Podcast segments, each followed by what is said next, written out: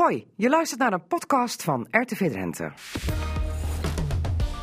Cassata, Margriet Benak. Het is zaterdag 16 februari 2019. Goedemiddag allemaal, dit is Cassata aflevering 1043.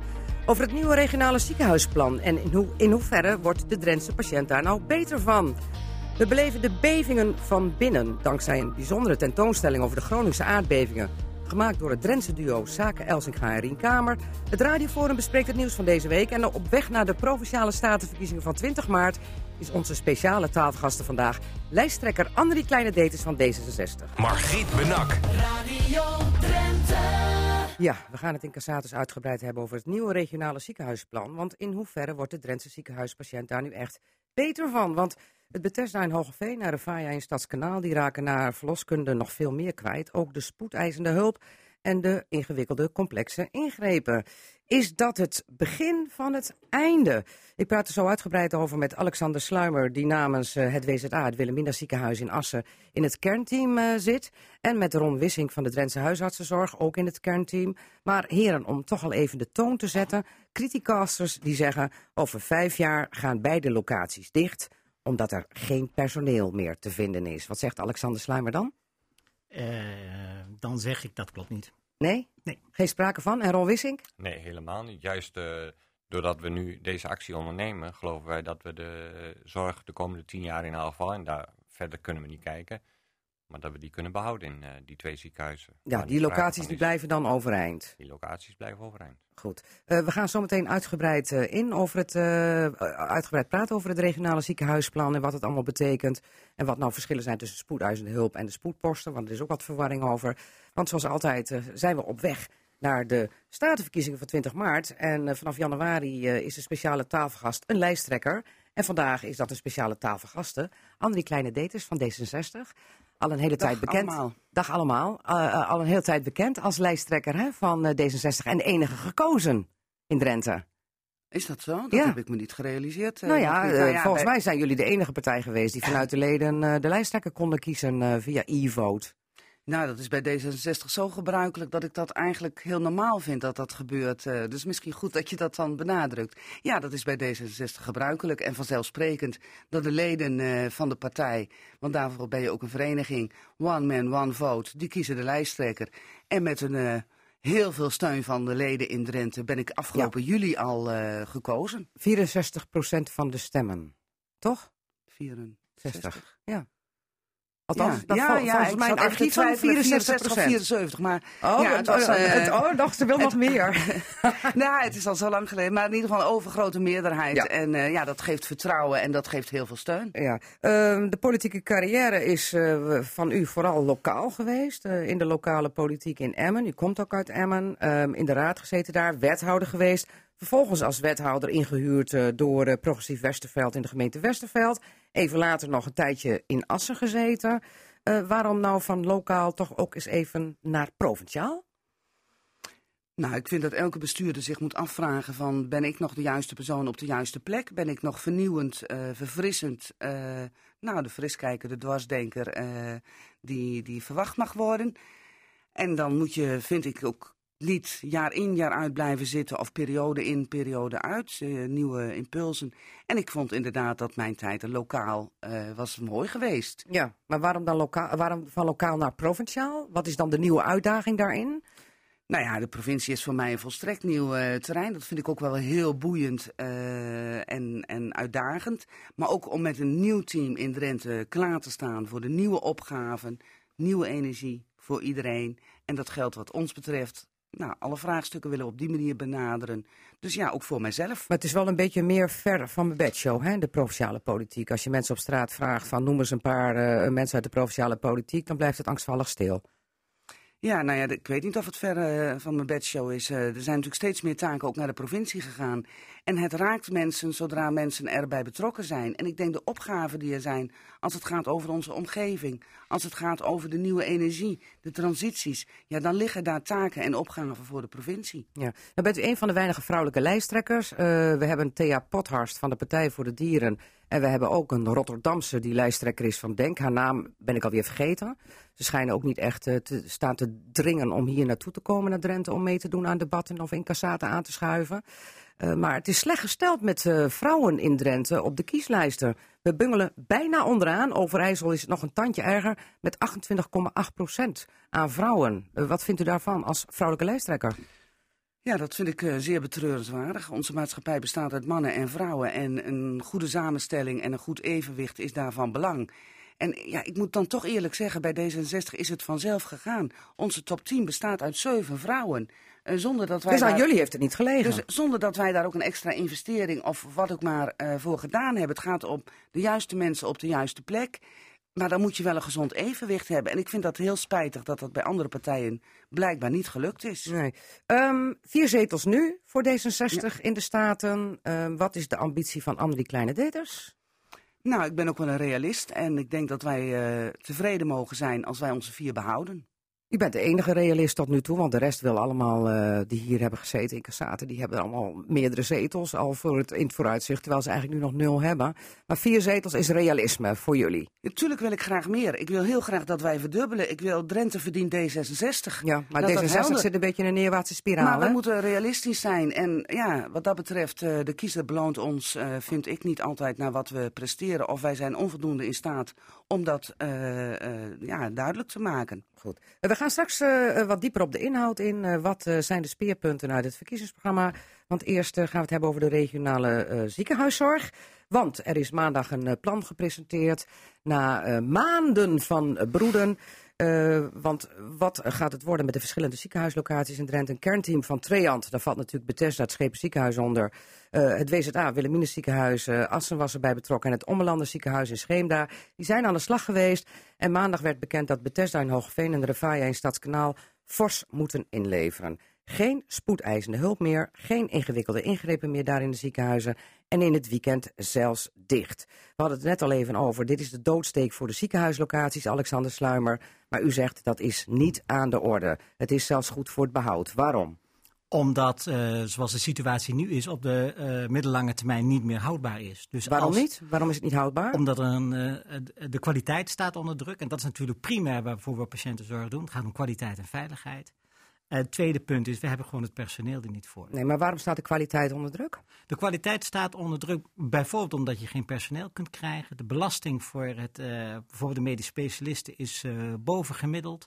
Er worden allemaal kwaliteitsnormen en volumenormen worden opgelegd, waardoor toch patiëntenstromen in bepaalde ziekenhuizen niet meer mogen zijn. En dat leidt er uiteindelijk toe dat een ziekenhuis zo klein wordt dat het gewoon uiteindelijk niet meer haalbaar is en ja. houdbaar is. En dat willen we voorkomen met dit plan. Ja, en, en zo'n spoedeisende hulp dan, um, Ron Wissink, u bent van de huisartsenzorg. Wat betekent dat nou concreet voor uh, de regio Hoogveen dat daar bij Bethesda bijvoorbeeld, hè, na verloskunde, want het is vorig jaar al vertrokken, ja. nu ook de spoedeisende hulp weggaat? Hij gaat niet helemaal weg. De echte spoedeisende hulp waarbij er situaties kunnen ontstaan uh, dat het levensbedreigend is, dat er uh, mensen instabiel zijn. Hè? Dat je denkt Noem eens een voorbeeld. Dit wordt een, acute... dit wordt een opname, een acute buik, zoals wij dat noemen. Hè? Een, een, een, dreigende operatie die eraan vastzit. En dan zeggen we van, nou, dat moet dan niet meer in het Bethesda.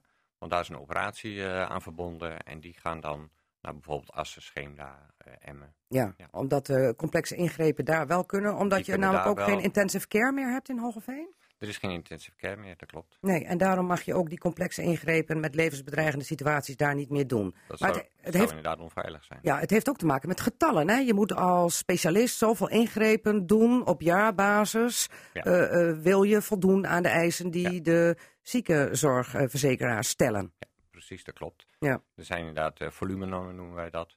En die, daar moet je aan voldoen, wil je dit, dit kunnen blijven doen in bepaalde ziekenhuizen. Nou, het blijkt dat Hogeveen en ook Stadskanaal te weinig volume hebben. Het zijn kleinere ziekenhuizen. Als je kijkt naar de SCH, dan zijn het... Spoedeisende hulp. Ja, de spoedeisende hulp. Dan zijn het de op twee na kleinste uh, spoedeisende eerste hulpen van Nederland. Ja, en die kosten nogal wel wat om overeind te houden, begreep ik. Hè? Miljoenen is daarmee gemoeid. Er zijn inderdaad uh, veel kosten mee uh, gemoeid. Hoeveel, uh, weet u een concrete getal? Rond de 20 miljoen, begrijp ik. Ja, op jaarbasis hè? Op jaarbasis. En dat bespaar je dan en dat kun je steken in ja. andere zaken. Ja. ja. Maar even vooropgesteld, het, het, is geen economisch model geworden.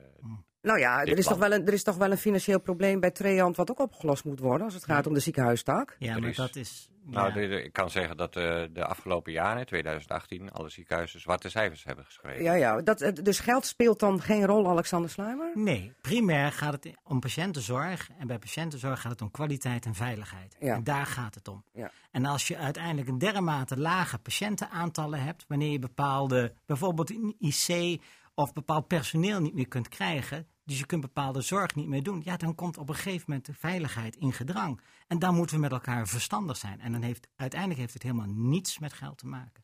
Mag ik een vraag stellen? Ja, natuurlijk. De André discu- Kleine Deters. De discussie gaat ook wel eens over, eh, zijn de eisen niet van dien aard, eh, dat ze, hè, zijn ze nog realistisch, zeg maar, het realisme daarvan. Ja. Is dat, want eigenlijk hoor ik jullie dat geen van tweeën zeggen. En ja, ik wil wel graag dan ook gewoon van de, nou ja, de deskundigen in dit geval horen, zo van, is het terecht dat die eisen er zijn? Een deel van de eisen zijn terecht. Er zijn bepaalde ingrepen die dermate complex zijn dat je daar toch eh, een bepaald volume moet hebben per jaar om daar handig in te blijven en goed in te blijven. Ehm, het zijn de beroepsverenigingen die bepalen wat de normen zijn. En, eh, ja, dus het komt even voor duidelijkheid uit de eigen beroepsgroep ook, die het komt uit de eigen beroepsgroep, maar ik zal wel heel eerlijk zijn dat in die eigen beroepsgroepen zijn natuurlijk vooral de grote ziekenhuizen en de academische ziekenhuizen vertegenwoordigd. Ja, en die drukken nogal een stempel op het feit eh, dat er zo getrokken wordt aan die volumenormen, waar kleinere ziekenhuizen vaak ook nog wel wat ongelukkig mee zijn. Zouden jullie dan niet gelukkiger zijn met een onderscheid tussen eh, de grote ziekenhuizen in de grote steden en de wat kleinere ziekenhuizen in de regio's? Ja, maar het zou insinueren dat op de ene plek, dus de veiligheid, eh, eh, minder belangrijk is dan Ja, op een andere plek. Goed. Dat kan natuurlijk niet. Oké, dan gaan we even door eh, met jullie als kernteam. Jullie zitten te puzzelen, want alles overeind houden zoals nu kan niet. Nou ja, zoals nu, Bethesda is verloskunde al kwijtgeraakt. En dat geldt ook voor Refaya, heeft ook te maken met ook tekorten aan personeel. Maar wat ik dan wel raar vind, en, en, en ook Zorgbelang Drenthe vindt dat raar...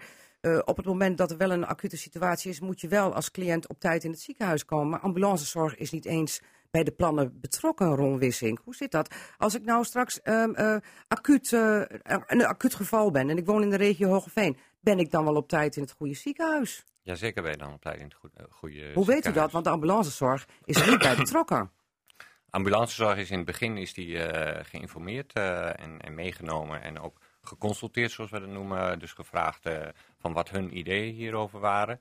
Eh, aan het eind van het traject, dus eh, de afgelopen maand kun je zeggen, zijn zij opnieuw geïnformeerd en, over de plannen. En hebben we met elkaar gekeken of zij het realiseerbaar vonden. Ja, op tijd in het En ziekenhuis te komen in acute vinden, situaties. zij vinden in het goede ziekenhuis. realiseerbaar. Zij vinden het realiseerbaar.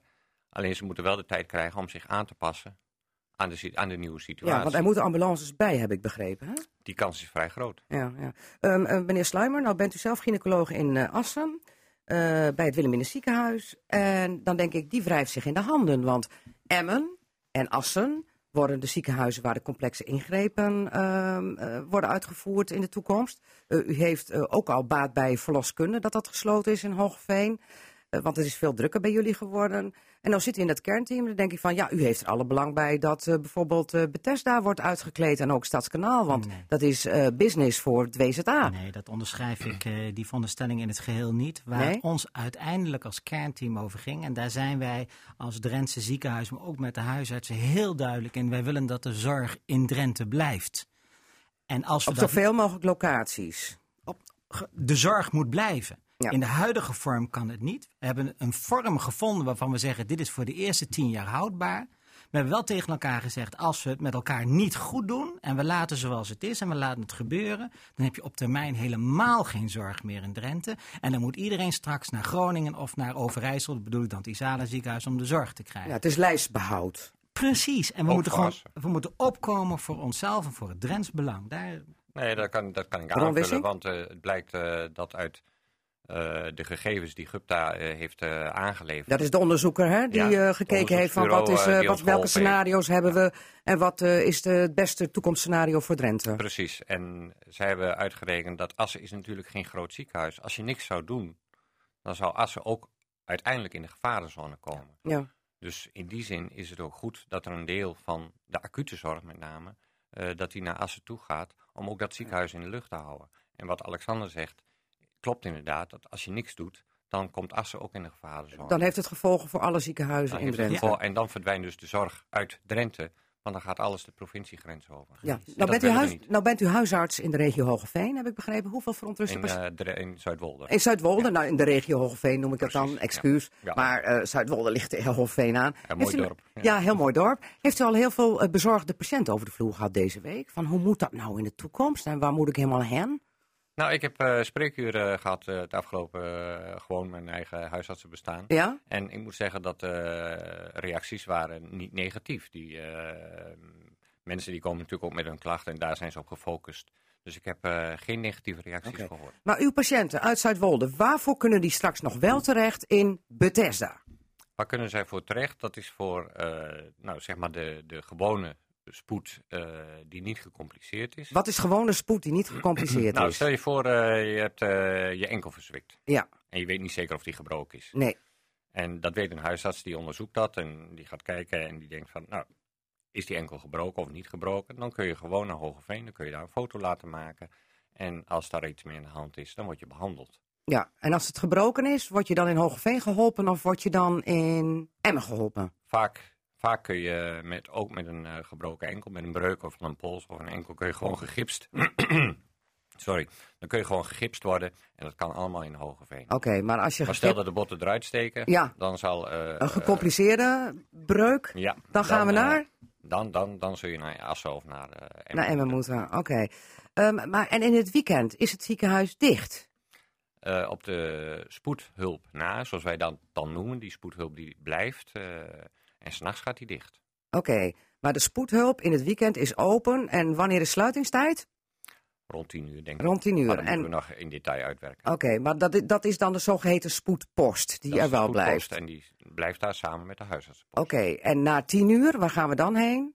Na 10 uur kun je bij de huisartsenpost nog steeds terecht. Ja. Dus een patiënt belt met de huisartsenpost.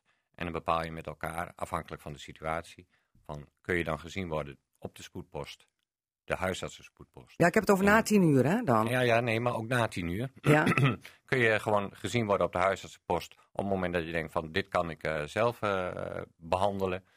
En als het eh, dreigt een opname te worden of iets dergelijks. Ja, dan zul je naar Assen of naar Emmen moeten. Ja. Of naar Scheemda als je is naar dat- het Stadskanaal. Is dat dan ook het onderscheid inderdaad van of er een opname, zeg maar een 24 uur eh, verzorging nodig is en alle andere eh, nou ja, behandelingen zeg maar kunnen nog ter plaatse, Ja. ook in Hogeveen, ook in Stadskanaal. Ja, dat is een belangrijk onderscheid. Maar je kunt wel opgenomen worden in het ziekenhuis in Hogeveen, maar dan moet het niet zo lang duren, want voor het weekend moet je de deur uit zijn. Dat gaat over de planbare zorg. Ja, Ja? Dat, is, dat is in- inderdaad zo. Het beddenhuis, zoals je dat Ja? noemt, dat is zowel in eh, Stadskanaal als Hogeveen. Dat betekent dus dat dat maandagmorgen open gaat en vrijdagmiddag gaat het dicht. Ja, want je kunt wel geopereerd Je worden in kunt het zeker ziekenhuis, geopereerd worden. Kunnen ook best als het niet levensbedreigend is. Precies. Als Ja. je denkt, het zijn hele oude patiënten of het zijn hele gecompliceerde ingrepen waarvoor, waarvoor er kansen zijn op infecties, complicaties, IC is misschien nodig, dan kun je niet in zo'n ziekenhuis geholpen worden. Maar verder, een heleboel ingrepen kunnen gewoon gebeuren. Ja. En er zijn sommige ingrepen, daar hoef je maar één of twee nachten voor te blijven. Er zijn ook ingrepen, daarvoor moet je drie nachten blijven. Nou, en als je dat goed plant, ga je Ja. die ingrepen waarvoor je drie nachten moet blijven, die Maandag doe je dan dinsdag? maandag zodat je zeker weet dat zo'n patiënt ook rustig donderdag of vrijdag naar huis kan. Ja. En het kan heel goed zijn dat je dan vrijdag alleen maar de dagopnames doet. Ja. Is de huisartsenzorg, want dat is ook een punt van kritiek, is de huisartsenzorg in Drenthe dermate op orde dat ehm, ja, alles goed is afgedekt, Ron Wissing? Nee, daar heb je wel een dingetje. Ja, volgens we mij is dat meer een, dan eh, een dingetje. We hebben eh, ook een huisartstekort. Juist. Dat is landelijk, maar zeker ook in Drenthe. ja, Dus er zal ook binnen de eerste lijn, hè, de huisartsenzorg, zullen we moeten kijken van hoe gaan we eh, de zorg in Drenthe, net als met de ziekenhuiszorg, ja. hoe gaan we die overeind houden? Want jullie zijn als huisartsen nu wel een heel belangrijk vangnet om die eerste lijnzorg op orde te hebben. Om te voorkomen dat je straks met die ziekenhuiszorg in de problemen komt. Want die komt toch wel wat verder van de mensen af te staan. Bijvoorbeeld in de regio waar u werkzaam bent in Zuidwolde. Ja. Ja, Dat betekent voor de huisartsen dat ze de een of andere manier de organisatie nog beter op orde moeten gaan krijgen. en wat betekent nog beter op orde? Want eh, Nou, kijk, huisartsen, eh, die kijk, huisartsen- je er niet zomaar bij. Huisartsenpraktijken die moeten, of eigenlijk huisartsen moeten doen waar ze goed in zijn. Dat is zorg voor de patiënten. huisartsenpraktijken vergen tegenwoordig, en het zijn vaak grotere praktijken met meer eh, personeel, eh, die moeten gewoon zorgen dat eh, het bedrijfsmatige stukje, dat dat eh, misschien wel aan een ander overgelaten wordt binnen die huisartsenpraktijk, zodat de huisarts kan doen waar hij goed in is, namelijk de zorg voor de patiënten. Ja. Daarnaast ehm, kun je zeggen dat ook eh, de zorg die niet bij de huisarts thuis hoort, en we kijken dan ook met name naar de nulde lijn, zoals wij dat noemen, de gemeente, het welzijnswerk, dat ook een stukje van die zorg naar het welzijn kan.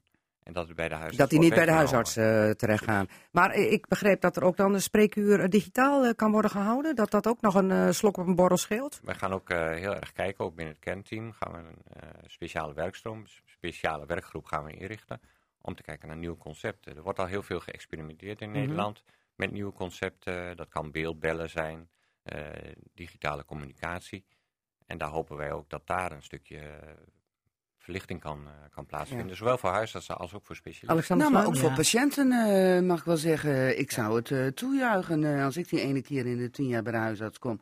Dan een standaard vragen, dan stel ik hem aan de assistent. Dan zeg ik, nou nee, dan moet toch de huisarts. Ja. Nou, als ik een mailtje mag sturen. eh, dus ook voor mensen, zijn- er zijn natuurlijk ook een heleboel Ja. vragen dat ik niet per se eh dat een Maar, huisarts hoeft te maar, zien. maar vergeet niet dat we ook natuurlijk met de eh, vergrijzing te maken hebben in Drenthe. En dat niet elke patiënt eh, zo behendig is met de computer dat dat allemaal gaat lukken, toch? Maar wat ik daar nog wel bij eh, wil aanvullen is het feit dat eh, bijvoorbeeld hetzelfde concern Gupta heeft ook een groot rapport geschreven waarbij ze zegt dat op termijn zal 40% van de zorg die nu in een ziekenhuis wordt geleverd helemaal niet meer in een ziekenhuis nodig zijn. En een van eh die technieken die daarvoor gebruikt is gewoon de e-health. Gewoon beeldbellen, e-mailen, Ja, ja. noem maar op, thuismonitoring. Goed, dat wordt dus de toekomst. De huisartsenzorg moet dus wel op orde komen nog, is nog niet aan de orde. De ambulancezorg moet nog... Nou, dat is eh, niet aan de orde, is wel aan de orde. We zijn al lang ja, dat is niet, nog niet op, maar nog niet Maar op we- orde. Nee. Sorry. Precies. Nog We niet op moeten- orde. We, we moeten het verbeteren. Ja, maar CDA en de PvdA in Drenthe hebben al vragen gesteld aan eh, de commissaris, of aan het college van GS. Die zeggen van, eh, eh, komt de spoedeisende hulp nou niet op een onaanvaardbaar niveau voor de regio? Alexander Sluimer? Nou ja, ik heb zelf het idee dat als je helemaal niets doet, dan komt het pas echt op een onaanvaardbaar niveau. Want dat betekent gewoon dat je niet meer het eh, bevoegde en bekwame personeel hebt om de zorg te verlenen. En als je nagaat dat nu op dit moment de spoedeisende hulp in het Stadskanaal en eh Hogeveen de twee eh, horen bij de drie kleinste van Nederland. Ja. Waarbij er eh, s s'avonds en s'nachts incidenteel mensen langskomen of worden opgenomen. Ja, daar, daar, daar kun je geen personeel meer voor vinden. Als ik heel erg eh, getraind ben en, en, en geschoold ben, ja, dan voel ik mij niet meer happy in een kliniek waar maar één patiënt of twee patiënten Nee. per nacht komen. Dus denk, dan ga ik naar een andere tent. Dan zit je daar vooral duimen te draaien. Te wachten op het En moment dat, er eindelijk iemand En dan komt. krijg je gewoon situaties die je Ja. wil voorkomen. En we Nog- moeten, misschien aanvullend, eh, moeten niet vergeten dat we in bepaalde vormen van zorg, doen we het nu natuurlijk ook al. Hè, De, de, de cardiologie, hè, stel je hebt een hartinfarct, eh, als huisarts kom je, denkt van het is een hartinfarct. Ja. Dan gaan die mensen gaan, gingen al tien jaar of meer dan tien jaar ook al niet meer naar Hogeveen. Maar die gingen gelijk door naar Zwolle of naar Emmen om gedotterd te worden. Omdat ze daar Dus- gespecialiseerd in omdat, zijn. ze daar, omdat ze daar beter opvang hebben. Oké, eh, we zijn bijna aan het einde van de tijd. Ik wil nog wel even naar het wisselgeld. Wat eh, Bethesda en Refaire ervoor eh, terugkrijgen. Zoals noem ik het dan maar even. Want eh, er wordt gezegd van hè, ze krijgen de expertisecentra voor terug. Orthopedie, eh, ouderenzorg, mama, eh mama chirurgie in Hogeveen. Ehm, is, moet ik dat zien als wisselgeld, Alexander Daar wil ik Sluimer? heel graag wel iets over zeggen. Dat suggereert alsof eh, zij daarvoor patiënten krijgen uit, eh, uit het WZA-gebied en, Ja.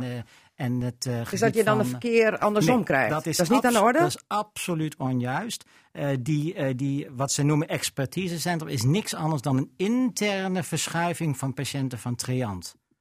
Dus het is absoluut niet zo dat in het kernteam besproken is. Dus dat voor het orthopedisch centrum in Hogeveen, zoals Triant dat wil inrichten voor zijn patiënten, dat daar patiënten vanuit Assen en de regio daar naartoe zou gaan. Dat is absoluut niet is het gewoon geval. intern via Treant, dus tussen Stadskanaal, Emmen en eh Interne verdeling. Hogeveen. Oké. Niks meer dan dat. Dus eh WZA raakt dan niks kwijt. Nee, dat kan niet ook niet. bedoeling. Wat is wat Ron ook zei, ook, eh, en het geldt hetzelfde als voor Scheenda. Dat zijn ook de relatief kleine ziekenhuizen. Die hebben hun patiënten hard nodig om gewoon aan de kwaliteitseisen van deze tijd te voldoen. Even Waar we, waar we wel naar kunnen kijken is, eh, we weten allemaal hoe druk Zwolle het heeft, want die hebben natuurlijk ook de problemen van Lelystad op zich eh, Ja, klopt. gekregen. Eh, het Martini eh, ziekenhuis is heel druk en als je goede planbare zorg kunt organiseren in Stadskanaal en in Hogeveen, dan zullen mensen misschien ook wel eens een keer kiezen voor Hogeveen om daar hun planbare zorg te laten uitvoeren. Oké, maar dan Dus moet je wel aan de, aan, aan, de weg timmeren, denk ik, dan Dat als ziekenhuis. zeker doen. Even heel Ja. kort tot slot, een geboortecentrum. Dat kwam ineens ook omhoog ploppen deze Ja. week. Verloskunde is eh, weggehaald bij Bethesda en ook bij de VAJA. En Ron Wissing roept, we moeten in Hoogveen misschien maar een geboortecentrum gaan beginnen. Wa- Wat, wat is dat? Wat moet ik bij, bij voorstellen? Is dat dan in het ziekenhuis of ergens anders? Even heel kort. Even heel kort, eh, dat kan in het ziekenhuis, eh, kan die gelegenheid geboden worden. Kan ook bij, vlakbij het ziekenhuis geboden worden. Eh, dat is een dingetje wat in het kentteam wel eens geopperd is. Het is een idee, het is een plan, wat nog heel erg... maar wat moet ik me daarbij voorstellen? Want is daar dan ook een gynaecoloog aanwezig? Kun je dan een nee, nee, polyklinisch dit is gewoon bevallen? een verplaatste thuisbevalling, zo moet je het zien. Oké, dus bij, dicht bij je huis, in de buurt, maar niet met een gynaecoloog. Nee, het is een eerste lijns dingetje. Eh, dus het gaat gewoon onder verloskundigen en, en zwangeren. En, en Een centrale de plek bieden. Kijken of, je daar, eh, of daar animo voor is. Oké, Alexander Sluimer die zit als Ja. gynaecoloog te wippen op de stoel. Nou, dat, is- ik vind het wel ongelukkig dat het zo genoemd is en dat het zo in de pers gekomen is. En de reden is dat we met elkaar hebben afgesproken in het kernteam dat we bij de uitwerking van het plan zouden gaan praten over de eerste lijns verloskundige zorg in, in de omstreek van onder andere Hogeveen. Ja. En ik vind het al erg genoeg voor de patiënten van Hogeveen dat ze het gevoel hebben, enige tijd geleden, maar nu ook, van we raken hier alleen maar dingen kwijt. Ja. En nu wordt er iets gepresenteerd waar er misschien ook best een kans voor is dat dat niet doorgaat. En dan wordt het weer als een verlies ervaren. Oké, Dus ik blij had- maken met een dode Ik had neus. veel liever gehad dat we het intern eerst met elkaar goed hadden doorgesproken. Precies. We moeten eerst kijken of er behoefte is. Goed. Dan kun je pas het echte Ja. plan maken. Eh, u had het nog even achter de kiezen moeten houden, begrijp ik, Ron Wissink, of niet? Het is, in het, eh, het is op de website terechtgekomen. ja, zo en- gaan die dingen. Nou ja, dat is eruit gepikt. Oké, eh, tot slot. Het is een plan van jaren eh, qua uitvoering, maar na de zomer de eerste stap. Wat merken we daarvan, van die eerste stap, Alexander Sluimer? De eerste stap is dat we eerst met elkaar in gesprek gaan. Dus we gaan met Nog patiënten... meer in gesprek? Ja, nee, want dit is alleen maar een contourenplan. Oké, Dat moet ingevuld worden en daar moet iedereen zijn zegje over kunnen doen. En dat vind ik dat de patiënten, de inwoners, de medewerkers van ziekenhuizen een uitermate belangrijke rol in spelen. en wanneer gaat die spoedeisende hulp dan weg uit Hogeveen? Per wanneer? Dat kun je pas zeggen als de plannen ingevuld zijn. En wanneer is dat? Is het dit jaar nog? Dit jaar moeten de plannen zeker ingevuld worden. En dan kunnen we ook een plan maken op welke termijn de, nou, de spoedeisende eerste hulp dicht gaat. Goed, eh, heren, wij gaan jullie met jullie kernteam op de voet volgen. Alexander Sluimer en Ron Wissing, Graag dank gedaan. jullie wel voor de komst hier naar Casata. Ja. Dankjewel. Cassata. Cassata. Margriet Benak. De bevingen van binnen. Dat is een tentoonstelling die als het ware een kijkje in de ziel geeft van betrokkenen bij de Groningse aardbevingen. Zowel in beeld als geluid. Het is een, eh, zoals het zo mooi heet, een multimediale tentoonstelling. Gemaakt door twee Drenten, namelijk fotograaf Zaak Elzinga uit Assen en journalist Rink Kamer uit Rolde. Heren, welkom. We gaan zo meteen uitgebreid over jullie project praten, maar even heel kort, want 21 mensen zijn door jullie geportretteerd. Straks komen we erover te praten waarom nou 21. Maar gisteren was die club van 21 bij elkaar en die mochten in stilte die expositie gaan bekijken. Hoe waren de reacties, Zaak Elzinga? Nou, die waren eh, heel bijzonder. En ook precies, eigenlijk ook de bevingen verbinden, was ook de emotie verbinden. Iedereen was heel gelaten, gemoedelijk. Alle partijen was echt één grote familie. Dus het was een eh, fantastische bijeenkomst. Dus geslaagd, Rink Kamer al? Ja, ja we, we zeiden na afloop tegen elkaar van dit was precies zoals we graag hadden gewild. Hè. We, we, we portretteren niet alleen gedupeerden, maar ook anderen die betrokken zijn bij het eh, gasdossier. Dus bijvoorbeeld ook eh, eh, die directeur aardbevingen van de NAM. Eh, en alle partijen, om het zo te noemen, die waren daar bij elkaar. En dat was een hele mooie bijeenkomst. Iedereen Ja. sprak met elkaar en dat was ook een beetje het doel van de tentoonstelling. En iedereen heeft ook naar het verhaal van de ander geluisterd? Ja, dat denk ik. Ja, ik heb het niet allemaal in de gaten Ja, gehouden, ja, ja, maar ja, eh, dat- iedereen had die koptelefoons op en eh, dat was heel leuk om te zien. We gaan zo meteen uitgebreid verder praten hoe bijzonder deze tentoonstelling is eh, en hoe jullie dit zo bedacht hebben. Want zoals altijd eerst even weer naar de, de lijsttrekker dit keer, de speciale tafelgast. En op weg naar de verkiezingen doen we dat met de Drentse lijsttrekkers. 16 lijsttrekkers, Andrie Kleine Deters van D66. 16 partijen die meedoen. Heeft u dan niet zoiets van, jongen, jongen, van hele bult? Denk en Forum voor Democratie, die doen ook mee. Nou. Drukke vijver die bevist moet worden. De vraag is of dat eh, toegevoegde waarde heeft in onze democratie en onze inwoner van Drenthe daar beter van wordt. Eh, Nou, je kunt er ook kiezen. je, kunt, eh, Je hebt wat te kiezen ja, inderdaad. je hebt wat te kiezen, dat is altijd goed. Eh, maar ik hoop wel dat we dan wel stappen voorwaarts maken met elkaar en niet blijven hangen in eh oeverloze discussies. Eh, ja, dat zou ik betreuren. Hm, Oké. Verwacht je dat dan? Of, eh, Nou, ik... eh, Hoe nog- meer vragen jij stelt, hoe minder tijd er straks voor de ik, vind is, het, hoor. ik vind het wel interessant. Ja, is Om, goed. Ik eh, mag over enige ervaringen spreken en ik vind dat eh, bestuurders, politici daarin wel een voorbeeldfunctie hebben en die niet altijd goed ver- vervullen. De verhalen zijn soms wel erg lang en weinig concreet.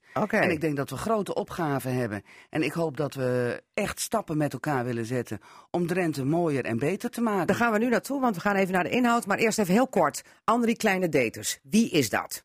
Oh, ik ben een gewoon geboren en opgegroeid Drents Wiggy. En ik praat ook nog Drents. En ik praat ook Drents. Moeder, moeder van... En ik, eh, eh, ja hoor, ik woon in Emmen. Ik heb drie kinderen. eh, alle drie woonachtig buiten Drenthe, moet ik eerlijk eh, bekennen. Mijn papa en mama wonen nog wel in Drenthe. Oké, leeftijd, Ik ben 59, Margriet. eh, getrouwd. Ik ben ook nog getrouwd. En hoe heet hij? Mijn man? Ja? Ik hou werk en privé erg gescheiden, heb Oh ik altijd ja? gezegd. Nou, ik ken hem wel, maar als jij het niet zegt, zeg ik het ook niet. Kunnen we dat niet Ehm, googlen ergens? Nieuwe energie voor iedereen is het titel van het verkiezingsprogramma. Is dat een dubbele betekenis? Nieuwe energie voor iedereen? Want Andrie Kleine Deters aan het roer, dat geeft altijd toch wel een stukje energie. Nou, dat is heel fijn. eh, dat beogen we ook eh, met elkaar. Nieuwe energie, dat heeft natuurlijk betrekking op de grote opgave, de transitie eh, van energie. Hè. Ik heb mee mogen maken dat we van turf naar kolen gingen, van kolen naar gas. En vanuit gas gaan we nu weer een nieuwe transitie eh, maken. Ja, want ik lees Dus- in jullie verkiezingsprogramma geen aardgaswinning. Dan denk ik, dat is makkelijk scoren, want je kunt nu nog niet meteen de knop omzetten.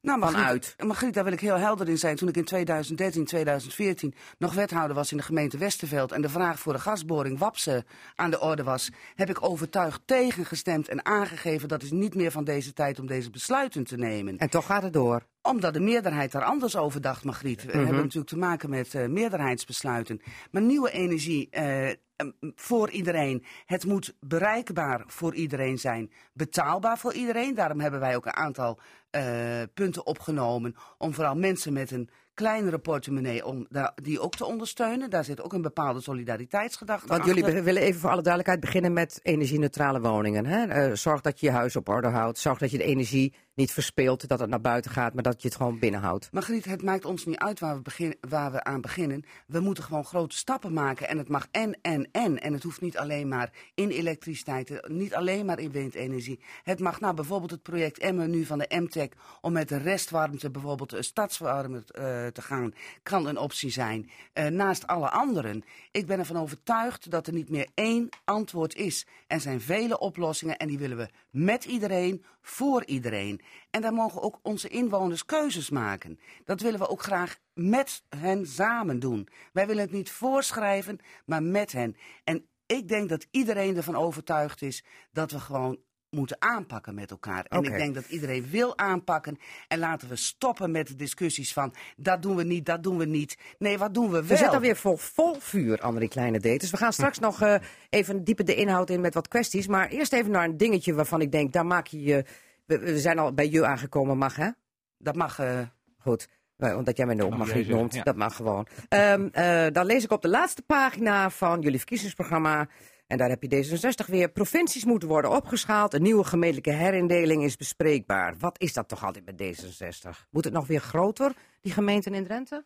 Nee, Margriet, daarin willen we ook helder zijn dat het wat ons betreft bespreekbaar is. En als, onze, als we met elkaar kiezen om het niet te doen, dan is dat zo. Hier gaan we niet heel veel energie in steken. Maar als we met elkaar zeggen van het is beter om het wel te doen, dan staan wij daarvoor open. Maar mankeert er, nu weer, nu mankeert er nu iets aan aan de gemeenten dan, qua grootte? Volgens heel veel wel- mensen is, staat het al ver eh, van, de, van de mensen af, hoor, dat gemeentehuis en zo. Wij zijn als D66 overtuigd dat het niet gaat over de grenzen. Klimaat wordt niet bepaald door gemeentegrenzen. Kli- aanpak van het klimaat wordt niet bepaald door provinciegrenzen. Zelfs niet door landsgrenzen. Of we zijn al bijna weer in Europa, hoor ik wel. Maar we, we blijven even bij de provinciale staten. Straks eh, krijg je een aantal stellingen voorgelegd in een kwestie van kiezen. Want dat is politiek, hè, kwestie van kiezen. Want we gaan nu even met de mannen praten over de bevingen van binnen. Want Zaken Elsiga is natuurlijk onmiddellijk weer bezig met zijn Ja. professie. Dat is eh, fotograaf. Jullie expositie, de bevingen van binnen. Ehm, er was al een preview donderdag voor de pers. Eh, gisteren dus met de 21 geportretteerden eh, stilletjes geopend. Want maandag gaat het voor het publiek open. Even voor de duidelijkheid, hoe komen jullie erbij als twee Drenten die toch eh, eh, met nieuws te maken hebben, om in Groningen een expositie te maken over de aardbeving al daar in Kamer. Nou ja, je zegt het al, eh, we zijn veel met nieuws bezig, bezig geweest. En zaken voor de NRC, ik voor de NOS, jarenlang. En uiteraard veel aandacht voor de gedupeerden, terecht, nog steeds, ook in deze tentoonstelling. Maar wij, zaken zit 40 jaar in het vak en ik ging met hem praten vorig jaar. Eh, want ik dacht, nou, misschien zit daar wel een mooi verhaal in. En eh, al praten we kwamen we op Groningen. En we zeiden, we zouden wel graag iets met Groningen willen, maar er is al zoveel gedaan. Met de bevingen. Met de bevingen, ja. En eh, al praten we, kwamen we op een fototentoonstelling. Voor Zaak is natuurlijk fotograaf. En ik hou erg van radio, dus eh, ehm, ik heb iets van audio erbij bedacht. En dat betekent dus dat je 21 portretten ziet. Er staat er ons, eh, voor wie er naar de webcam kijkt, een, eh, een eh, groot portret achter ons.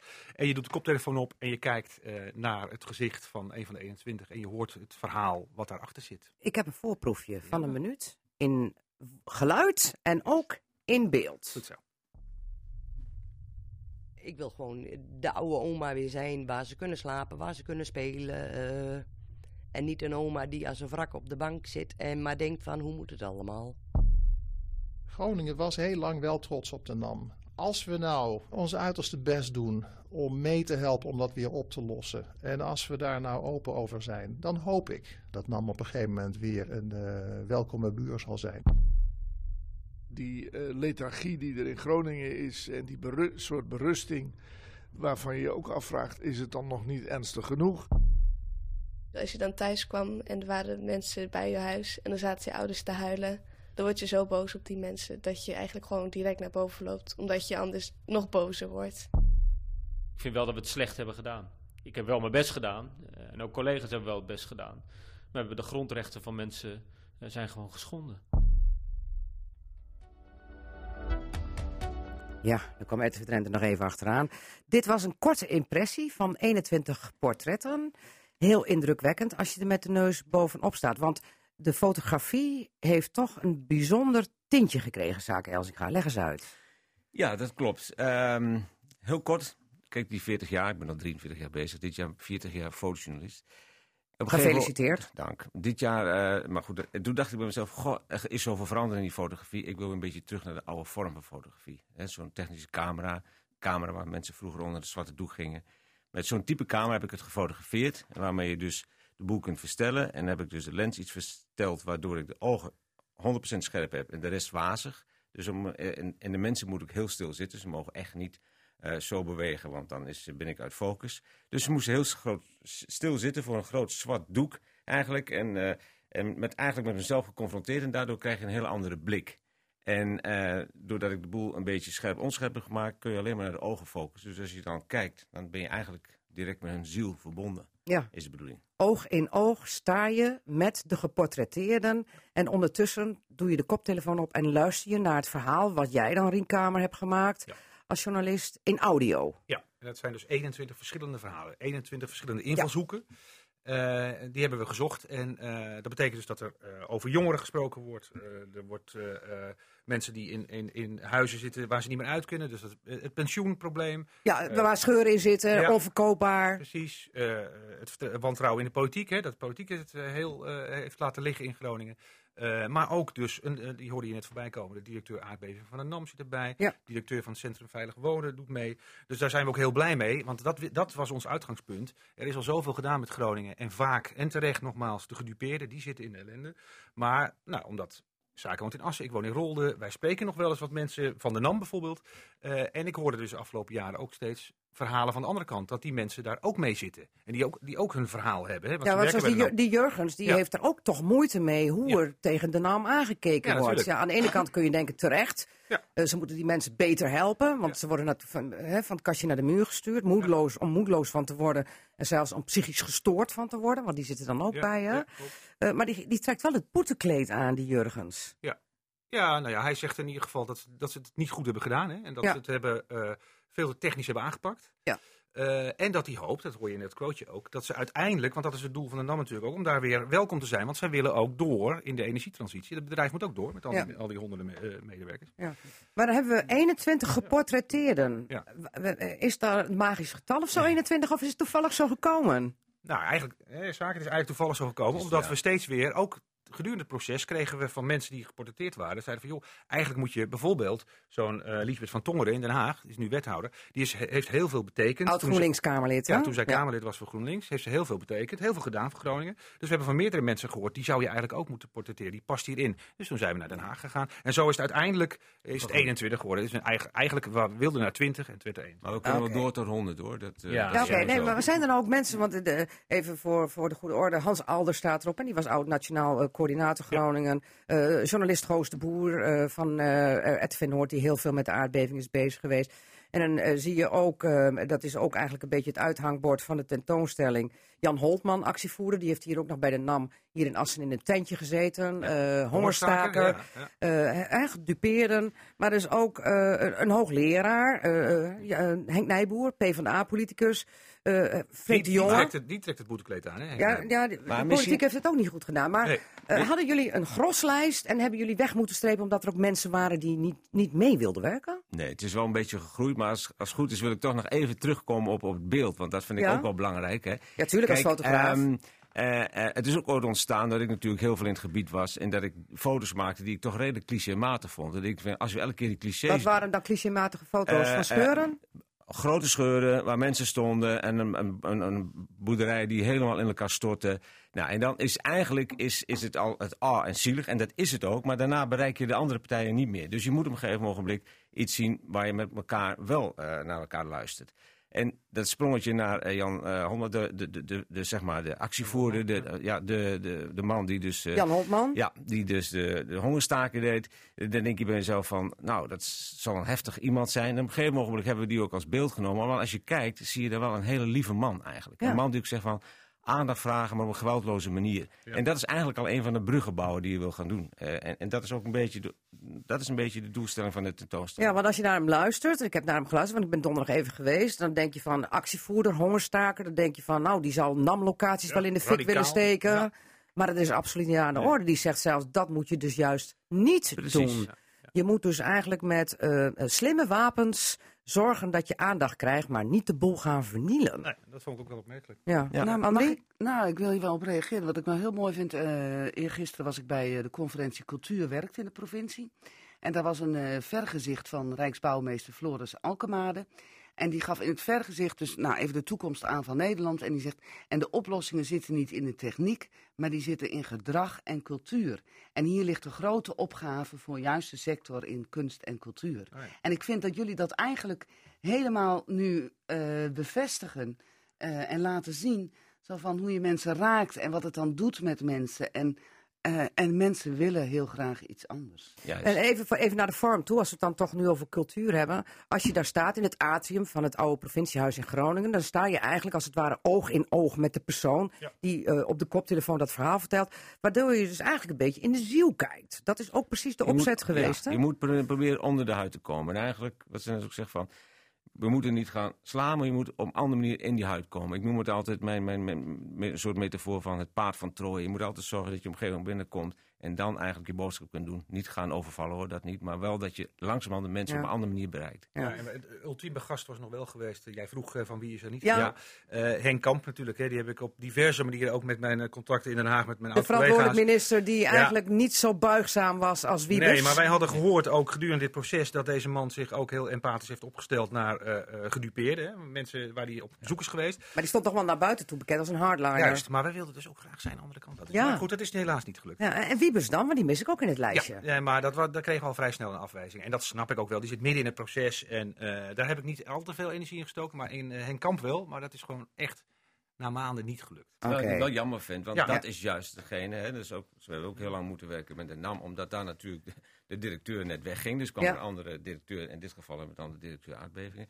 Dus we, we willen juist die twee kanten. Oké. Nou is het te zien tot en met 15 maart vanaf komende maandag in het atrium van het oude provinciehuis Groningen. Maar we hebben in Drenthe ook te maken met gaswinning. We hebben elders in het land ook te maken met gaswinning. Is het niet heel erg zonde dat die tentoonstelling na 15 maart weg is? Wie of gaan dat dat jullie... zo is? Nou, dat is een vraag. Het zou, zou een mooie les voor Drenthe zijn om Nou, gewoon nu alvast in deze spiegel te kijken. Ja, of in het provinciehuis in Drenthe. Ja, is dat nog een optie, Ja, eh, zeker, zeker. Ja, nee, dat is absoluut een optie. Nou, wat, we, wat ons ultieme doel is om richting het westen te gaan, om naar Den Haag te gaan. Eh, gisteren hebben we daar natuurlijk ook al over gesproken met een aantal mensen die uit het westen komen. hè. Zo'n Henk Nijboer bijvoorbeeld. Die, Ja. eh, Het Tweede Kamergebouw bijvoorbeeld? Exact. Dus die gaat dat, zich daar ook voor inzetten. Maar wij, hadden, wij hebben onze handen echt wel vol gehad om dit allemaal voor elkaar te krijgen. Deze 21 portretten en audiofragmenten. Even heel kort. Wie heeft op jou het meeste indruk gemaakt, zaken Elsinga van de lijst van 21? Oeh, ja, Oh. ik denk toch wel, eh, ehm, ja, zowel denk dat we Jan als, en ook eh eh, Wie? Geke. Esmee. Esmee, ja. Esmee, ja, de meisje van Esmee, ja. 17. Ja. Eh, ja, prachtig verhaal. Het is een geweldig verhaal. Moet je zeker gaan heeft beluisteren. Hele mooie. Oké. Ehm, eh, tot en met 25, eh, 15 maart te zien, dus in het atrium, het oude Op werkdagen, hè? Want, eh, Op werkdagen, ja, zijn ambtenaren daar, hè, de Ik provincie. zeg niks. De bevingen van binnen met 21 geportretteerden. Heel mooi op zwart-wit portret gezet door Zaken Elsinga. En heel mooi vervat in audio, in een verhaal. In pakweg een paar minuten door Rienkamer. Het Drentse duo.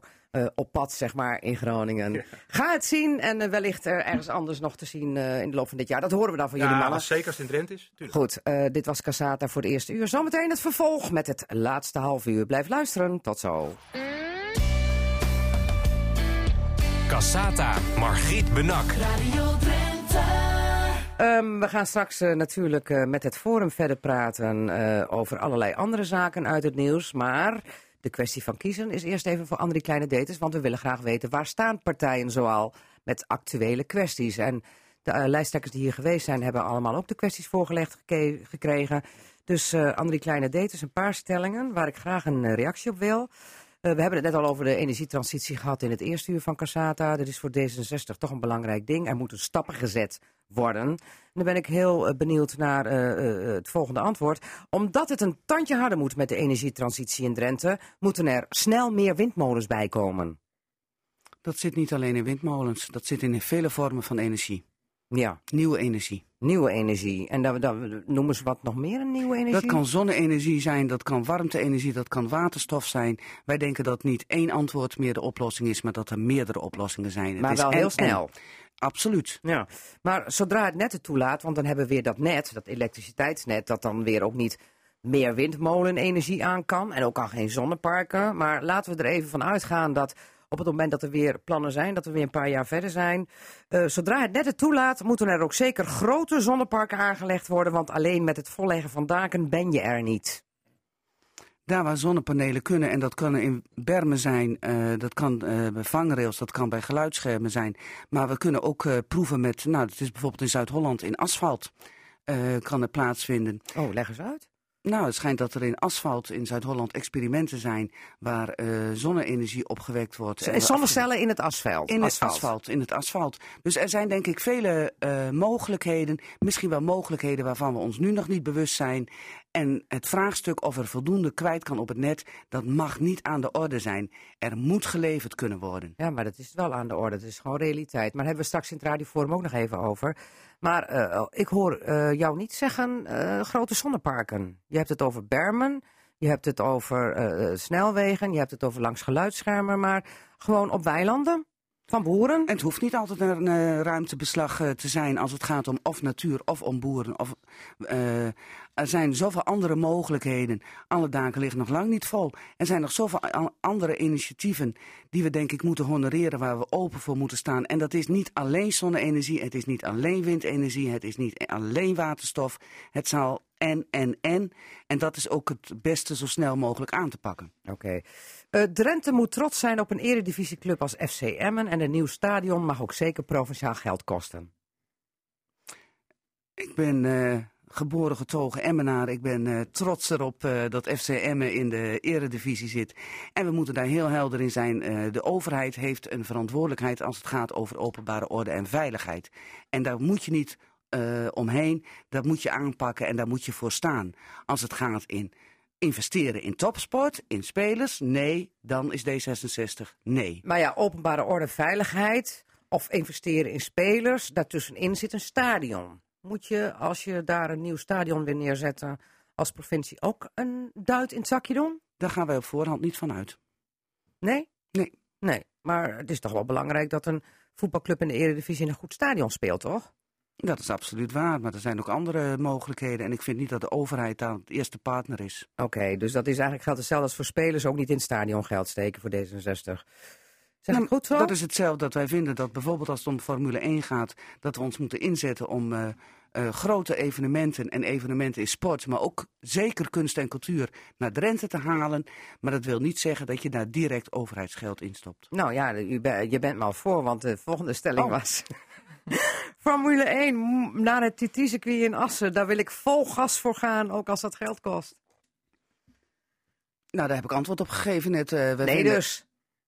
Nee, wij gaan geen geld in de races zelf steken, nee. Nee, maar als er nog wat moet gebeuren om die races hier mogelijk te maken. Bijvoorbeeld nog...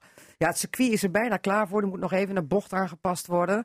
Maar als het gaat om verkeersgeleiding nog of zo... Of... Ja, maar dat zijn andere vraagstukken. Eh, bijvoorbeeld ook, eh, nou, als het gaat om TT-circuit eh, parkeerplaatsen aanleggen, dan kan het best en en en zijn. Mhm. dan, dan, willen wij de, dan staan wij ervoor. Oké. Maar niet om bijvoorbeeld races of, nou ja, coureurs Niet het hier naartoe halen. eh, eh, ondersteunen. eh, dat gaan wij niet doen. om te zorgen dat er aan de fee kan worden voldaan, zoals dat zo mooi heet. Goed, eh, veilige wegen, wegen is een groot goed. De N34 moet hoe dan ook verdubbeld worden. Nou, niet hoe dan ook. Er zijn een aantal knelpunten in de N34 en dat is de rotonde Gieten N33 en 34. En dat is de aansluiting van de N34 bij de punt. Eh, wij kiezen voor eerst het aanpakken van die knelpunten. Dat heeft bij ons prioriteit. En nee, dan gaan we ze niet tweebaans aanleggen, die rotonde. Dan gaan we dat wel alsof het inderdaad al klaar is voor de toekomst. En dan kunnen we kiezen voor gedeeltelijke verdubbeling. Maar het hoeft niet direct eh, over alle kilometers verdubbeld te worden. Nee, dat is niet onze keus. Eigenlijk een beetje uitgaande van het plan zoals het er nu ligt en wat men in provinciale staten wil, dat op een paar plekken dat verdubbeld wordt. Maar jullie bewandelen wel een ander spoor eh, als het gaat om eh, die kant hè, van Emmen, want jullie willen die spoorlijn eh Almelo-Groningen. Zag Via Emmen. Ja, Via Emmen. Ja, Ja, ja, Emmen ja. natuurlijk niet overslaan, want anders heb je er niks aan. Nee, ik denk dat Zuidoost-Drenthe ook eh, eh, belangrijk, is, belangrijk is voor Zuidoost-Drenthe. Dat het goed ontsloten eh, wordt. En we weten dat Overijssel en Groningen, dat ze daar ook voor openstaan. Want uiteraard hebben we dit met eh, partijgenoten in de andere provincies eh, besproken. En is dit de keus van ons gezamenlijk. En het zou voor Emmen gewoon een goede zaak zijn. Hoeveel kost dat wel niet? Ja. Zeg ik dan heel typisch Drenthe. Dat kan toch nooit uit? Ja, dat eh, zal het onderzoek moeten uitwijzen, Margriet, als dat zo is toch al eens een keer onderzocht? Miljoenen? Ja, Willem Meeuwen staat er nou naast te knikken van de VVD. Ja, dat klopt. Het is onderzocht, kost miljoenen. Het is ook eigenlijk onderzocht van, is dat, komt dat dan in plaats van de verdubbeling van de N34? Maar de, de automobilist die gaat helemaal niet met die trein. Dus er is al een goede busverbinding tussen Emmen en Groningen. Snelbus, hè, hebben we dan? Ja, dus, dus ja, Oké. het gaat gewoon, we, kunnen onderzoeken, we kunnen het nog een keer onderzoeken, Ja. maar ik weet al wat eruit komt. Goed zo. Nou, als Eh, andere provincies daar ook in mee willen investeren, want die vraag lag toen niet op tafel, dan is het wel een gezamenlijke investering. Maar ik denk dat jullie dan wel geld... De Groningen uh, Stadskanaal. Ja. eh, Het heel is heel, Oké. heel duur. voor Heel, heel, duur. Nou ja, Ja, misschien dat heeft is- eh, Den ja, er maar geld laten voor we, nou, laten we nou niet doen alsof asfalt niet duur is. Kijk ook wat Ja, de effecten daarvan eh, zijn. Het gaat dan. Nou ja, wij willen gewoon vooral kijken naar oplossingen, naar mogelijkheden, naar kansen. En eh, als het gaat over de N34, mijn eh, man, eh, waar jij het net al over had, Margriet, die rijdt dat stuk dagelijks. En die vertrekt 's ochtends al heel vroeg om te voorkomen dat hij ergens vastzit. Nou, ik signaleerde Jacob recent ook op het busstation Borger, Jacob ik in de, in de bus zat. Dus zeker reizen wij dat traject ook heel regelmatig. Zowel over het asfalt als in het openbaar vervoer. Maar als we inderdaad echt zaken willen en stappen richting de toekomst maken, dan moeten wij openstaan voor mogelijkheden en kansen die er zijn. En als Groningen, eh, de provincie Groningen aangeeft dat ze de spoorlijn naar Stadskanaal wil betalen. Nou, dat is ontzettend mooi. Dat zou wel heel jammer zijn Dat als doet, wij daar dat niet doet op Drenthe het. Drentse deel en dat doet Overijssel het Ja, maar deel. eh, daar een ander voorbeeld. Toen de A37 aangelegd werd, ging het ook om de discussie van de ontsluiting in Duitsland.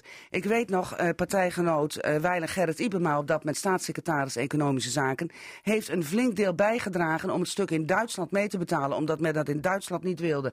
Laten we ook in dit soort zaken over grenzen kijken Oké, en we gaan door. en oplossingen zoeken. Over grenzen kijkend, eh, we gaan naar het vliegen. Eh, Groningen Airport Eelde moet in de lucht blijven als belangrijke voorziening in de regio. En geld van de overheid erin steken is geen probleem.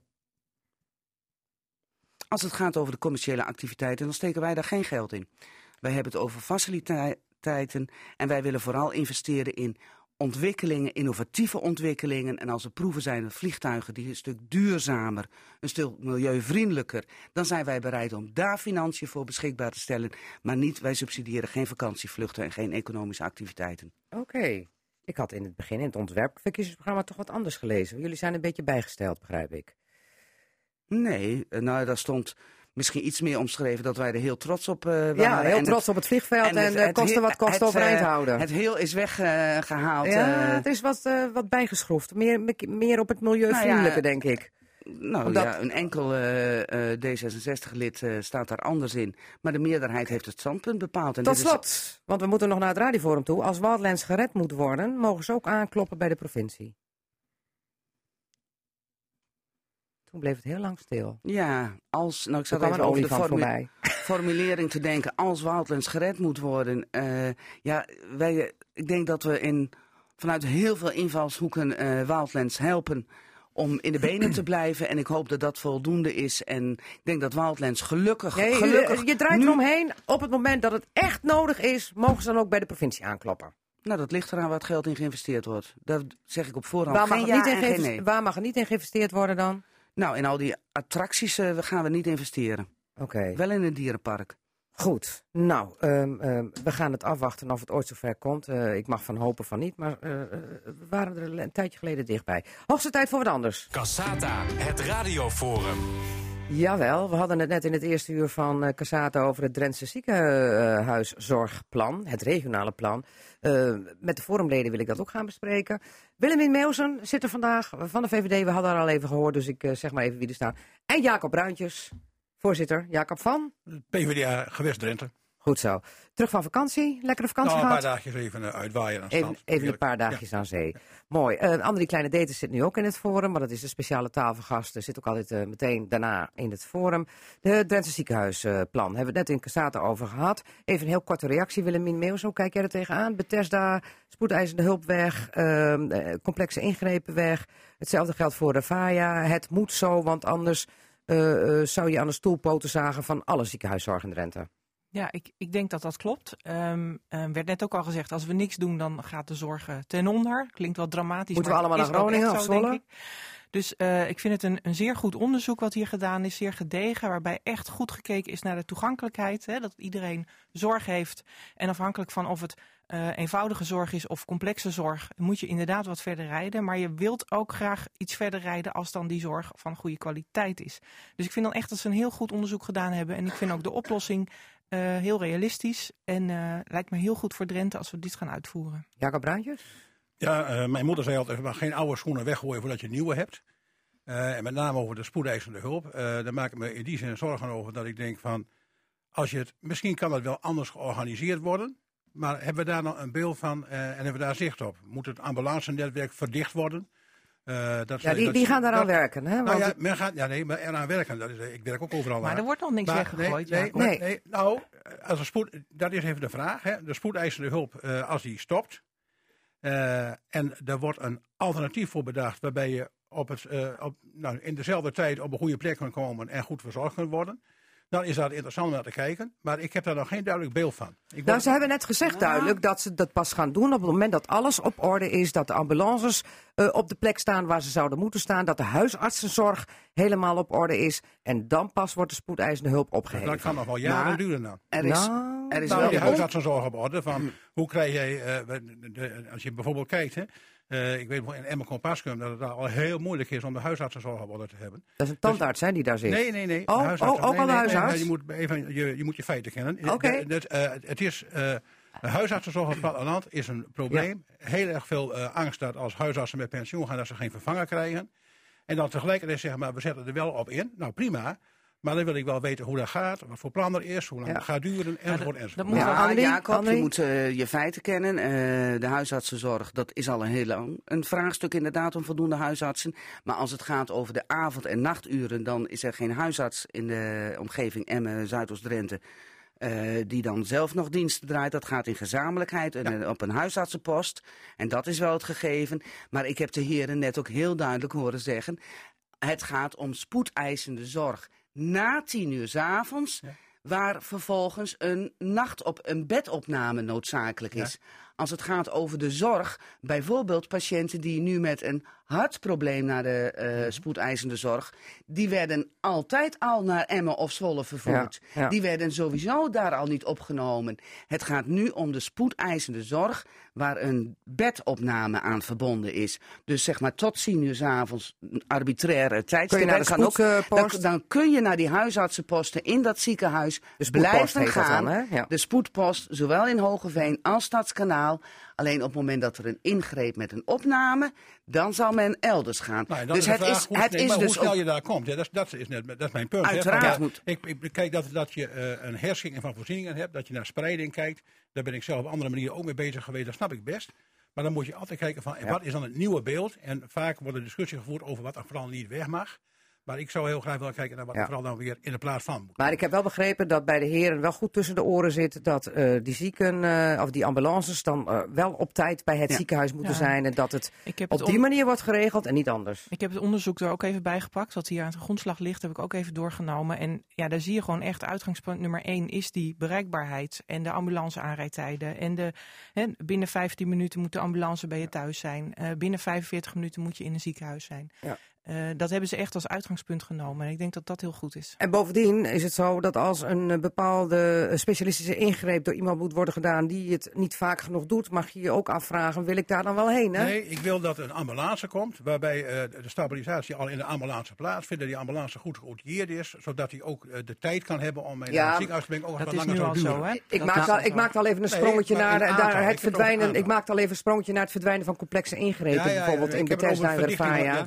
Daar gaat Ja, Ja, ja. maar ik denk daar, eh, Jacob, daar is niemand het over eh, niet mee eens. Ik denk dat, eh, ik vind dat Willemien wel terecht zegt van het is zo gedegen en de deskundigen, de professionals, eh, waren erg overtuigd van als we nu geen keuzes gaan maken, en dat heb jij zelf ook ervaren, Jacob, Ja. bij de krimp. Als je niet tijdig keuzes maakt, ben je straks alles kwijt. Maar wel keuzes maken die je dan ook waar kunt maken. Daar Ja, ik- uiteraard. Maar, maar, Uiteraard. maar in ieder geval, de kanttekening werd duidelijk gezet. De ambulancezorg moet nu goed geregeld worden. Dat het allemaal klopt. Eh, Zeker. evenals ook de basis, de huisartsenzorg. Goed, eh, we gaan naar een, eh, een andere zorg, punt van zorg. Ineens gisteren in het nieuws een asbestactie van actievoerders tegen windmolens in Delfzijl tegen het Drents aannemersbedrijf uit Nieuwbuinen. Ja. Jacob Bruins, hoe heb jij daarna gekeken naar dat Nou, nieuws? de- met, met ontzetting moet ik zeggen. het bedrijf Hoornstra in Nieuwbuinen, met de directeur Ben Timmermans, opgegroeid in de Veenkoloniën. Verbonden met het gebied, sociale werkgever, mooi bedrijf, eh, eh, degelijke mensen. Die worden nu eh, gepakt. En dan denk je van, wat, wat zullen we nou beleven? Met een Eh, klus trouwens bij het stationsplein, ook, wat niks met windmolens nee, te maken je heeft. Van, jongens, zo, zo, eh, en er is over nagedacht, want het is niet zomaar dat je per ongeluk een stukje asbest laat vallen. Dus mensen hebben bij elkaar gezeten, wat gaan we doen? Weet jij nog ergens asbest, gaan we ophalen, gaan we erheen brengen, gaan we er neergooien? Bewust deze actie doen tegen zo'n bedrijf waar ook gewoon mensen uit de streek hun werk eh, moeten hebben. Ik vind het eh, helemaal nergens op lijken. Met gevaar ook dus voor mensen die er niks mee te maken hebben als Nou, het gaat om eh, asbestbesmetting. Nou ja, ook, laat ik zeggen, ook als je er wel wat mee te maken hebt, vind ik dat je niemand met Nee. asbest moet besmetten. Maar ook nog op een plek die er ook verder niks mee te maken heeft. Eh, waar ook eh, mensen eh, komen omdat ze met de trein eh weg dat bedoel ik. Dat, dat, dat, dat kan Ja. van geen kant. Ja. Eh, het bedrijf heeft aangifte gedaan, eh, ook voor het, eh, voor de, hè, in verband met het mensen in een onveilige eh, situatie Ja. brengen, maar ook smaad en laster. Heeft onze eh, coördinator terrorismebestrijding eigenlijk niets te veel gezegd eh, vorig jaar? Toen, ze toen hij zei dat eh, de, de anti-windmolenstrijders ook tot die groep behoren. Willemien? Ehm, ja, nou, ik kan het niet helemaal Gezien overzien, deze maar, acties? Maar, dit is natuurlijk gewoon crimineel gedrag. Dus dat, dat, dat kan niet getolereerd worden en moet direct aangepakt worden. Maar dat gebeurt gelukkig ook. Ik hoop echt dat ze de daders vinden. Maar goed, er zijn al meerdere rare zaken geweest in het gebied, hè André? Ja, laat even helder zijn. Ik begrijp dat mensen zich eh, niet gehoord kunnen voelen, maar dit is onacceptabel. En dit, dit, daar, ja, dat is helder, dit kan en mag niet. Ja. Maar dan zegt eh, Rob Rietveld, die eh, zit bij een Nederlandse vereniging van omwonenden Ja, van windturbines. Die zegt, dit schaadt ook de zaak voor mensen die toch in gesprek willen met windboeren om te kijken of er toch niet iets... Hè, er is nou een, regionale omgevingsraad in Aarhuns wordt opgetuigd. Maar misschien willen die windboeren helemaal niks meer met dit soort lieden te maken hebben. En ook niet met ons, zegt Rob Rietveld, waardoor er niet meer te praten valt over compensatie. Hoe kijk jij daar tegenaan? Nee, ik vind, eh, wat er ook gebeurt, je moet altijd het gesprek eh, blijven aangaan. nou ja, die Dat- dat, windboeren die zullen zich nu ook wel op een vreemde Nou manier belaagd kijk, voelen. eh, eh, eh, laat ik zeggen, eh, niet iedereen in een gebied die een probleem met de windboeren heeft, stoort met asbest. Dat moeten we ook even eh, goed onder ogen zien. Ja. Dus er zijn heel veel mensen die eh, van goede wil zijn en eh, eh, het gesprek willen aangaan. En het idee dat eh, als je het gesprek aangaat, dat je daarna geen claim meer mag doen. Dat slaat gewoon nergens op. Dat is helemaal niet zo. Je kunt rustig eh, met elkaar in gesprek gaan over eh, wat kunnen we doen. En als je dan die uitkomsten van het gesprek niet tevreden bent, nou, dan zijn je machtsmiddelen die liggen wettelijk vast. Eh, compensatieregelingen liggen wettelijk vast. Dan maak je daar gewoon gebruik van. Ja, maar bij, ja, Rob Rietveld is bang dat dat ook eh, eh, zijn weerslag heeft op, op, eh, op zijn inzet om toch eruit Nou te ja, komen. laten we even Zo'n helder, zijn. De beeldvorming is natuurlijk ook zo. Mensen die, die tegenstander zijn, voelen zich, eh, nou ik hoop met dit soort acties gewoon niet, eh, eh, ja, zeg maar, eh, gesteund en willen daar afstand van nemen. En dan maakt het wel heel moeilijk voor een club als inderdaad van Rob Rietveld om daar niet mee geassocieerd te worden. Ja. Dan heb je de schijn tegen. Ja, ja. Maar goed, eh, we hebben al een paar rare acties gehad. Eh, ehm, eh, wat denk jij, Willemien? Is dit het, begin van nog veel meer? Terreur? Nou, dat hoop ik toch niet. Ik bedoel, dit kan Dat zeiden we vorig jaar ook bij een paar acties, Ja, maar ja, eh. eh, ik hoop echt dat de politie eh, de, de daders kan oppakken. En dat het duidelijk mag zijn dat we dit met elkaar niet tolereren in Nederland. Oké. Over de wind gesproken. Ehm, deze week kwam in het nieuws dat de windmolens die in Emmen er moeten komen, drie op drie locaties, dat eh, er nu ook al eh, het geval is dat ook de windenergie niet op het net terecht kan en dat die twee windparken niet door kunnen gaan. Kijk, René van der Weijden die klapt zichzelf in de handen, want die was als wakker Emmen toch al niet zo voorstander van windenergie. Maar het is natuurlijk wel een rare zaak dat je dan bezig bent met plannen, samen met de bevolking, en dan blijkt het net ook niet voor windenergie geschikt. Eh, Jacob, hoe kijk jij daar tegenaan? Nou, het is natuurlijk een belachelijke kwestie. En, en terwijl er heel veel druk op gezet is vanuit de Rijksoverheid dat in 2020 in het gebied de windmolens moesten staan. Nou, ik denk dat dat nog maar zeer de vraag is. Maar heeft iemand überhaupt over het net nagedacht? Vraag ik me eh, wel eens eh, af. eh, eh, in ieder geval niet voldoende, dat lijkt me helder. Ja, ja Willemien, hoe kijk Ja. je er tegenaan? Nou, ik vind het ook wel vreemd van de, van de netbeheer- netwerkbeheerders zelf. Hè, dat is eigenlijk nu pas met, met dit punt naar buiten komen. Eh, terwijl, ja, eh, dit had je aan zien kunnen zien komen. Hoe lang praten we al Dus over de dat is- Dat is energietransitie? toch wel heel raar. Kijk, de vraag, de vraag is natuurlijk, de netbeheerders die geven aan dat ze daar al een aantal jaren met het ministerie over gesproken hebben. Ik wil vooral niet zwarte pieten. En wij willen vooral kijken van waar wel de oplossingen eh, liggen. Het is voor ons onacceptabel dat de nieuwe energie, dat we dat niet kwijt kunnen, dat het niet gebruikt kan worden. Eh, ik heb met eh, ons Tweede Kamerlid Matthijs Sino hier ook eh eh, een aantal keren contact over gehad. En we zijn in ieder geval wat betreft D66 aan het kijken naar welke mogelijkheden er wel zijn, zodat we hier inderdaad geen last van kunnen hebben. dat Want dit kan niet zo aan Ja, dat gaat ook Het kabinet kabinet ook wel meekijken natuurlijk. Ja, maar, maar Wiebes heeft antwoord Eh, gegeven deze week ja, op dat- vragen. En daar word je niet veel wijzer van. Hij zegt het Nou. onder zijn aandacht te hebben en ermee aan de slag Nee, te maar gaan. Het Rijk lijkt overvallend te zijn. eh, eh, terwijl die verschrikkelijk, dat kan niet. Heel lang, eh, aan, aan- maar Ja. ook eh, de, de zonneweilanden daarna. Hè, eh, dat, oh, die moeten ook op een net. Oh ja, dat is ook zo. Nou, wat moeten we daar aan doen? Dat kan nog niet waar zijn dat op die manier eh, eh, de boel geregeld wordt. Nou, Het zijn we volgens mij... college heeft eh, een brandbrief gestuurd hè, naar Wiebes van, eh Ja, maar die de krijgt, provincie. die- het college krijgt hetzelfde antwoord als dat Wiebes op de vragen in de Kamer heeft Dat klopt. gegeven, las ik. Dat klopt, eh, waarbij ze ook op zoek gaan naar tussenoplossingen. Hè. Dat ze zeggen van, nou ja, misschien is het dan, duurt het dan nog zeven jaar of zo voordat het eh, helemaal geregeld is. Maar kunnen we in de tussentijd een aantal dingen wel regelen waardoor het wel kan. Eh, dus daar gaan ze nu denk ik als de sodemieter mee aan de slag om dat voor elkaar te krijgen. Maar wat kan er dan wel? Nou ja, ik wat is dat je naar bijvoorbeeld zonnepanelen en, en windmolens op hetzelfde stuk netwerk aansluit. Of dat je zegt van we doen eerst een enkelvoudige aansluiting en later pas de dubbele aansluiting, wat, wat eigenlijk hoort. Nou ja, ik, Ik dacht dat de regeren, ik dacht dat de regeren altijd, ik dacht dat de regeren altijd vooruitzien Nou ja, eh, was. die, die maar in dit geval heb die ik het idee. verontwaardiging is breder, dat heb ik ook. Eh, maar goed, Volgens mij is daar iedereen daarover daar nu eens. niks Ja. aan. Nee. Dus, dus, Nou dus- ja, dat is, de dat is even de vraag inderdaad, welke Dus je moet nu mogelijkheden op kijken, korte termijn wat er zijn. kan er dan wel? Ja. En daar gaan ze als de sodemieter mee aan de slag. En eh, nou, dat lijkt me, dat, dat moet ook. Ja, want nu zullen allerlei mensen denken van, nou, stop ook maar met het windpark in de Drentse Monden en in de Veenkolonie, want het kan toch niet op het net. Of stop maar met de zonneparken waar een beetje gedoe over is, want het kan toch niet op het net. En zo kom je volgens mij nooit Nou aan ja, de die vraag die energietransitie. Opportun natuurlijk. Ja. Nou ja, een beetje gedoe is wel zwaar eh, onderschat, zou ik zeggen. Want er is gewoon heel veel gedoe over. We hebben nog een minuut de tijd voor hem, leden. En we hebben het even over de zorgen als het gaat om de vaccinatie. Ehm, ik wil even heel kort in de groep gooien. Moeten we toch naar een vaccinatieplicht, omdat je anders mensen in gevaar brengt als het gaat om gezondheid? Willemien Meeuwsen. Eh, ja, hoewel ik natuurlijk liberaal ben, waarbij je eigenlijk tegen verplichtingen bent. Maar in dit geval denk ik, kinderen, eh, ouders moeten ook een kinderzitje voor hun auto achter in de, in de auto als ze vervoeren. Ze moeten ze naar school sturen en nog een boel andere dingen. Ik ga dus naar ik Jacob. vind ook dat ze moet- ja, verplicht hun kinderen moeten Jacob. Eh, je moet regelen dat eh, kinderen eh, van mensen die niet ingeënt zijn, geen gevaar gaan vormen voor andere kinderen. Of Ja, maar die kinderen plicht, zelf dan? of dan via, nee, nou, dat is de vraag of de overheid dan op de stoel van de verbod dat ze op de crash Oh. mogen komen? Ja, voor. Toegang weigeren? Andrie, tot slot. Ik ben niet, tegen, niet voor dwang. Nee, niet voor dwang, Nee. maar eh, met alle risico's van dien? Ik denk dat we ze de keerzijde moeten laten eh, inzien eh, wat de consequenties zijn. En daar staan ze ervoor. Forumleden, dit was Casata voor vandaag. Dank voor jullie inbreng. Tot volgende week bij weer een nieuwe Casata. Altijd in de buurt. Radio Drenthe. Je luisterde naar Casata. Dat is te beluisteren als radioprogramma op zaterdagmiddag, maar sinds kort ook als podcast. Net als het radioprogramma Drenthe Toen. Vond u dit nou interessant? Nee, je. Want eh, iedereen die podcast luistert is jong tegenwoordig, hè? Dus ik moet even overnieuw doen. Outro.